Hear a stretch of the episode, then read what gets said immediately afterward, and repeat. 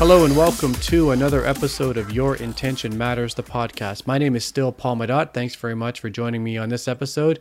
Today we have Adam Toledano. He is CEO of a company called Toledo Capital Advisors, coming to us from La Belle Province in Montreal, Quebec. Adam, comment ça va? Très bien, et vous? Thank you for that warm introduction, Paul, and welcome uh, viewers and listeners from around the world. All right. Well, listen, I'm, I'm glad you're here. Say hi to everybody and uh, provide a quick intro. Well, hi, everyone. Uh, as Paul uh, warmly mentioned, uh, my name is Adam Toledano. I'm the Chief Executive Officer at Toledo Capital Advisors. Uh, we are a sales growth consultancy and coaching organization catering to organizations across the world in the B2B space. We focus uh, mostly on tech companies, software companies, and software development companies on growing their sales uh, one dream client at a time and getting into the door with the biggest companies in their in their vertical with key strategies and customer focused strategies. Uh, co- company was launched uh, about a, over a year ago, and everything has been going very well so far. And I look forward to sharing my advice and feedback and experience with all of you to help you further your careers. Good. Well, Adam, I appreciate the time here. So, as you know, the title of the podcast is called Your Intention Matters. And as we were talking about, this is really built on my foundation that nothing's really given to any of us and we all have to fight and scratch and figure it out. And if you are dialed in on something, we'll, we'll look to create this. And most of us have meandering paths. And so uh, I'm looking forward to sharing your story. You ready to go here? Yeah, let's do it. All right. As so, ready as ever. So let's go back to when you first started your, uh, I guess, your career, and you were finishing your schooling. Was that uh, was that McGill? Was that Dawson College? When was that? McGill. That was uh, over uh, under a year ago. Over a year ago. Okay, Uh, so over a year ago. so you're in McGill, Montreal. You have a, a BCom in accounting and finance. Uh, what what do you think you'd be doing? You know, a year and a half from now. Honestly, uh, if you had spoken to me three, four years ago, I was still in the uh, finance uh, landscape, right? Where uh, I thought I was going to work for the big banks in New York, uh, like the Goldman Sachs and the investment banking route and the mergers and acquisition space, where I had a, a couple stinks with professional services firms and investment funds. Over the over time, though, I realized that yeah, it was a great experience. Um, but if I could blend those experiences and provide it to companies, you know, in the small medium world, uh, I could provide excessive amounts of value with the combination of my skills. So I kind of took the route like that, especially after during the pandemic.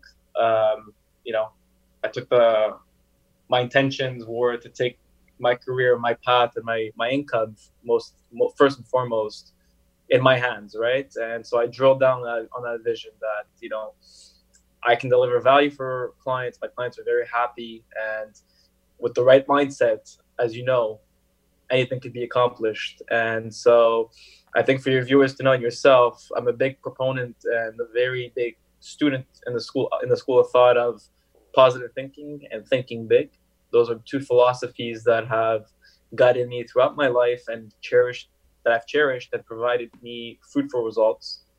And I'll end it off quickly right now with a quick quote that has always been, uh, you know, good for me to think about and that I've you know paraphrased into my own saying. So the saying goes like this: like this, think good and it will be good. And what I always tell my clients, either from a you know a consultant's perspective or coaching perspective on mindset and positivity, is think successful and it will be successful. And if you visualize the outcome and if you know that it's coming, if you feel that it's coming, it will come. That's just life. Life is a And- movie. Life is a life is what you make of it. So it's like a movie. I always say this: it's like a movie. You're the director. You choose what goes on. And That's so, it. so Adam, your background are are you Montreal based, born and bred? Have you been around a while? yeah, so I'm born in Paris, France, actually. So I moved here when I was around seven years old uh, in Montreal. Um, for your French viewers, um, bonjour. J'espère que vous allez bien et j'espère que vous allez bénéficier de ce podcast euh, extrêmement euh, avec de la valeur extrême. Et je m'excuse euh, pour mon français, même si je suis français parisien, je suis plus anglophone. I'm more of an anglophone, surprisingly. So my French has kind of uh, you know, gone with the wind uh, with the years as my my English has been uh, more fine tuned and focused with you know clients and schooling, etc. And so, Adam, what was the? I mean, listen, when you moved, you were only seven years old, so you, you know you, you were old enough to know what was happening but you know you were still just a kid as well. I mean, I have a six-year-old daughter right now, and we've we've moved a couple times since she's been born, so she's aware, new friends, new school, and but that's in the same country. I mean, we, we moved from Toronto up to Collingwood, which is like 90 minutes away, but it's still the same life here.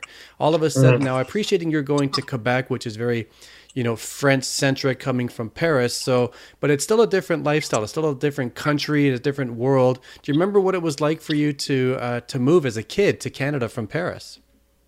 Yeah, I mean, all, honestly, culture-wise, very shocking, right? Culture-wise, is two different ways of life, you know. Um, so that was one, but adapting to it to answer your question is uh, honestly, I was young, so it was easy, right? My parents made it easy on me, but uh, I would say that you know you have to find commonalities, right, between the two countries. For example, came I came from France, Paris, where was French spoken, right? And I came into Montreal, so immediately my you know let's be real my the only conscious uh, ability i had at seven years old was maybe to distinguish languages language differences and language barriers when i got here you know i was a bit shocked to understand that people spoke french. So i was able to make friends very easily by speaking french where my french was respectably good back then. And yeah so i adapted. And you know what? I always find that opening up with you know strangers if you are future friends that you know hey i'm from france or hey i'm from toronto you know it it adds a different perspective and you could bring you know a different side of you know worldviews or whatever your counterpart or the stranger you're talking to values right so in a sense the discovery work there and so I, I know since McGill, it looks like you have uh, your hand in a few different hats here. And so mm-hmm. uh, outside of Toledo, are, are you up to anything else as well? So Toledo is just the business that I operate in. I have multiple clients across Canada and spanning the US as well. Uh, the business grew very rapidly where I either come in as a strategic advisor or like yourself, I kind of coach teams and in business development. So redevelop their plans and everything and so far.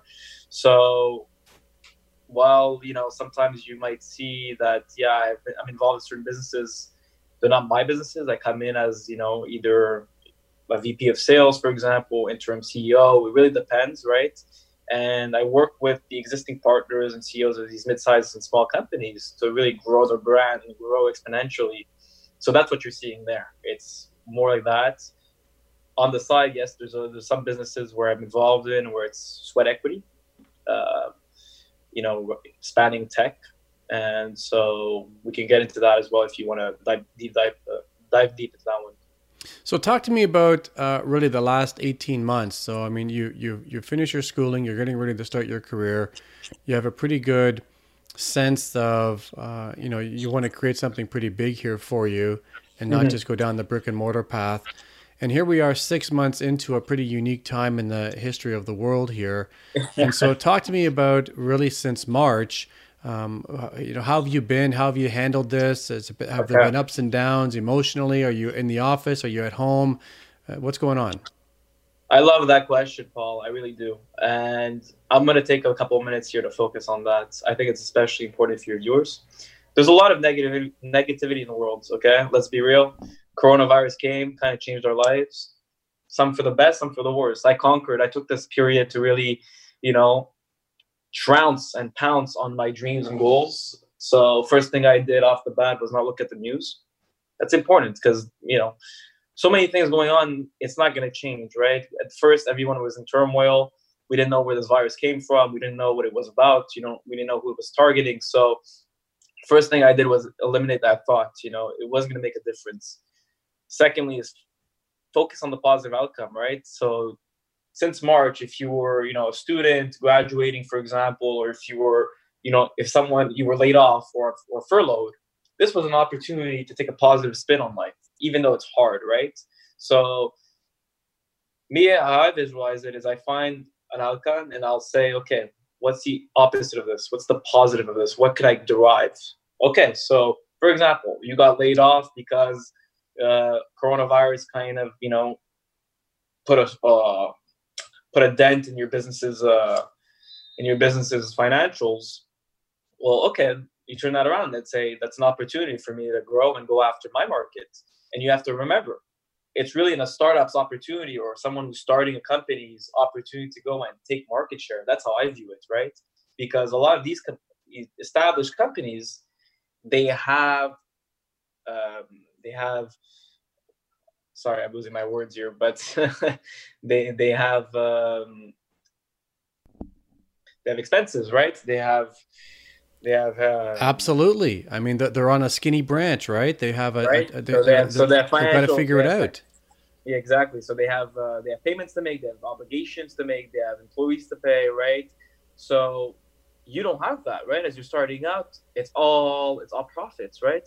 Assuming you're doing it right, assuming you're you know you're cold calling and you're you know you're limiting your expenses in terms of advertising and you're just trying to take that market share there's those companies can't service existing clients because they're strained. So that's an opportunity for you. So that's how i view it right? That's how i really kind of you know didn't give into the negativity of the world where you know i don't blame anyone for being negative in that kind of in that in, this period of time right? it's hard emotionally uh, financially you know you're at one point we are all stuck in our homes, right, with people. Sometimes relationships go sour like that, and it's understandable, right? I'm not saying I don't go through those issues, but the way I deal with those issues, that's where the mind comes in and really has able enabled me to grow, right, through reading and through doing trainings and engaging with, you know, with prospects or you know customers. There's always a need. There's always a need to service. So I'll leave it at that if I answer that question properly.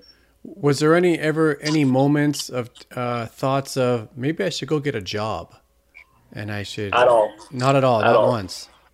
At all. At all. I you know so I've been doing this for over a year, a year and a half, informally and formally, and honestly, no. Uh, I took that. you know I respect I respect people that go get a job, uh, but it, massive action and massive determination leads to massive results. So you just pick up the phone, you know, you have an idea, you have a service, you're good at something, just pick up the phone.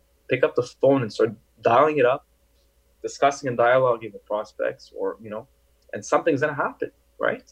So going for a job is good. It offers security, stability, but you know, out of respect to like, for example, a situation like this, you know, yeah, there's job security, but from one day to another, your income, your goals, your life kind of you know depends on what the someone above you is feeling. You could get fired for no reason you could be furloughed you could be fired because of a pandemic.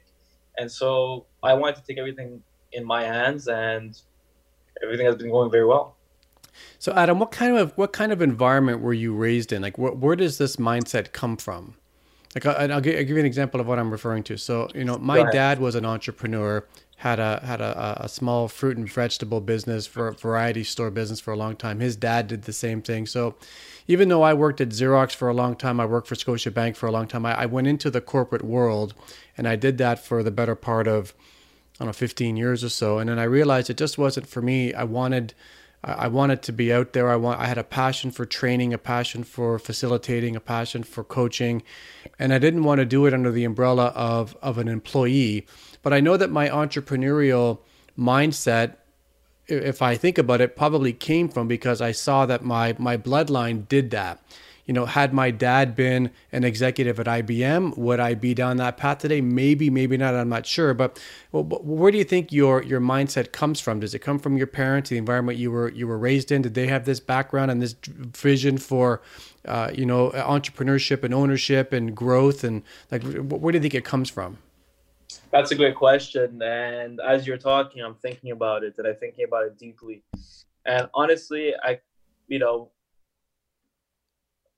I wish it was similar. It's not. My uh, my parents, my ancestors did have jobs and everything, and that's great. And some of them were entrepreneurs. But I think really where it stems from, the motivation is, you know, a lot. I'm a big reader. I, I like to read, so I'll go through two or three books in a month, anytime, and that's where the the vast uh, wealth of my knowledge comes from. To be honest with you, so. Um, with that saying, um, I believe in the power of heroes and the power of role models. So when I take up a book, for example, uh, King of Capital, you know, that's when I used to read in the four years ago when I was going to, towards the private equity route and mergers and acquisitions. I read that book, Stephen A. Schwarzman, and he was a pioneer in private equity. For those of them who don't know them, and he really took, you know, he took his mindset and he applied it to that kind of field. Eh, but where I'm going with that is, I read that book, I take notes, I highlight, I do everything like that, and then I'll put myself in the meeting, you know, and as weird and as unconventional as it sounds, I'm going to pretend I'm that guy, right? I'm going to pretend I'm Stephen Schwarzman in the meeting. And that gives me the ultimate confidence and boost to actually go and do what I have to do. Uh, and whether it's to consult businesses on expanding their product lines or whatever it is, right? I have the confidence and the ability and the knowledge to do that, right? So that's that's where it stems from. It's through reading and looking at role models, whether it's you know investors, uh, entrepreneurs of the likes, coaches, or you know even figures as like celebrities or politicians. You know, you take someone who you kind of resonate with, and you try to mimic or yeah. give yourself the confidence that you're like them, right? How did you have to reinvent yourself, or did you? Uh, you know, middle of March when everything got shut down, schools were shut down, businesses were shut down uh, you couldn't go anywhere. How did you How did you have to reinvent your business to stay relevant and still stay on top of your game, or did you? That's a great question. Yes, uh, I did. Re- I guess re- I adapted, right? So over the uh, under the year of that, um, a year ago, I was doing a bit of general businesses, right? So you could, you know, consulting. You can consult anything. The process is, if you're a process consultant, you can do anything, right? Sales growth is the same kind of the same thing, right? I have a procedure and I have a system in place that when I go into these companies to dramatically increase the sales. So, you know, pandemic happened, and just to revert back to your question, the pandemic happened, and I was really left. I'm like, okay, look, consulting mm, might not be a priority for some businesses, right? They don't have the cash flow. Marketing, who wants to invest in marketing? It's the last thing they're thinking of, right? They're squeezed down with debt payments and they have totally. overhead they have overhead over the likes of which no one can handle. Now you could go get a grant, but that's a lot of work, and then that's a pain. So what I did is I focused on the industries that were least touched. I had to adapt like that's why I niched down, right? I really niched down into an industry that was not affected, affected, and from there I turned to tech, software, e-commerce, and IT companies where I have actually previous expertise working at a company in Montreal who does this kind of work, right? Where we worked on software development and monetization efforts and relevant industry, right? So I had that experience. I worked over a year there. So I was able to take that knowledge and reapply it. And right now, the vast majority of my, the businesses I cater to and work with are from that sector.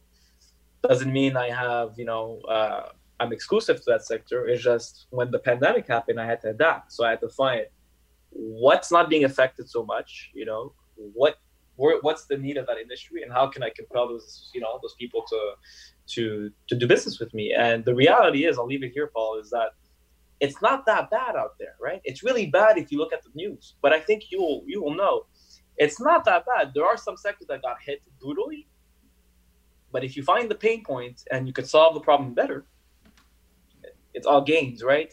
It's not that bad. I really want to stress to your viewers and listeners around the world that it's really not that bad. Don't get fooled. Yes, you may be furloughed. Yes, you may be fired. Yes, you may be on pause or suspended from your job. But that's just that's your situation. You know, you have to go and expand. Maybe your company's doing that, but other companies are not in the same situation. I'll, I'll bet. I'll wager. I'll bet. I'll bet. A, you know, a significant amount. a lot of companies are capitalizing right now because they're reducing the cost structure and they're increasing the value, some some way that's my that's my motto.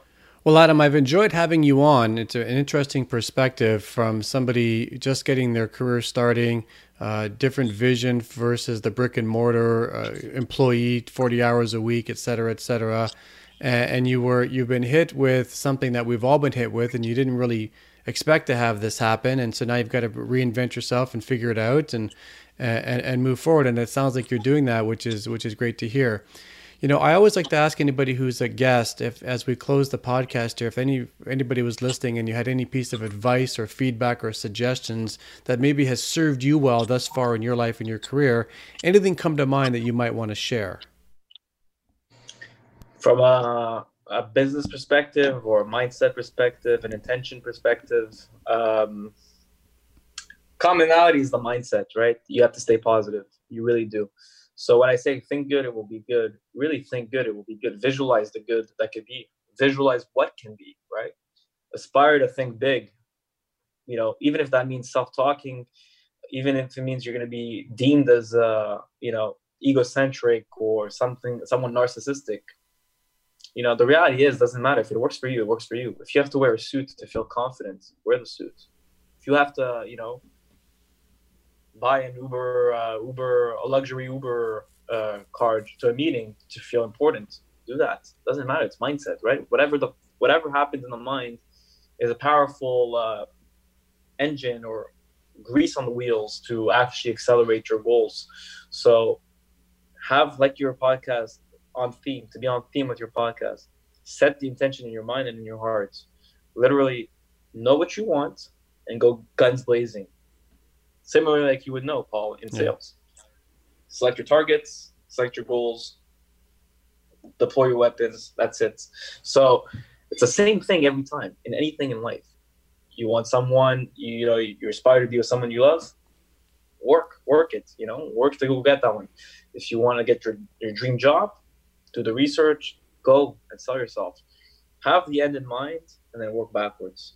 But it all starts with mindset. If you can be positive at all costs, if you can spin a negative into a positive, and I say this a lot, if you can treat every positive situation or outcome as the most ultimate positive outcome you can have, and you you find the positive in every failure, and every every learning experience, you will go a long way to shifting your mental power to unbreakable, and that's where I'll leave it off. Think good, it will be good. Adam, I love it. Uh, I really appreciate you freeing up the time. Thanks so much for being here. Thank you, Paul. You're welcome. All right, everybody, let's wrap this one up right now. Thanks so much for the time. Remember, your intention matters. Why? Because that's the result you'll tend to get. We're out of here. We'll do it again next week. Be safe, everyone. And for Adam, go Habs.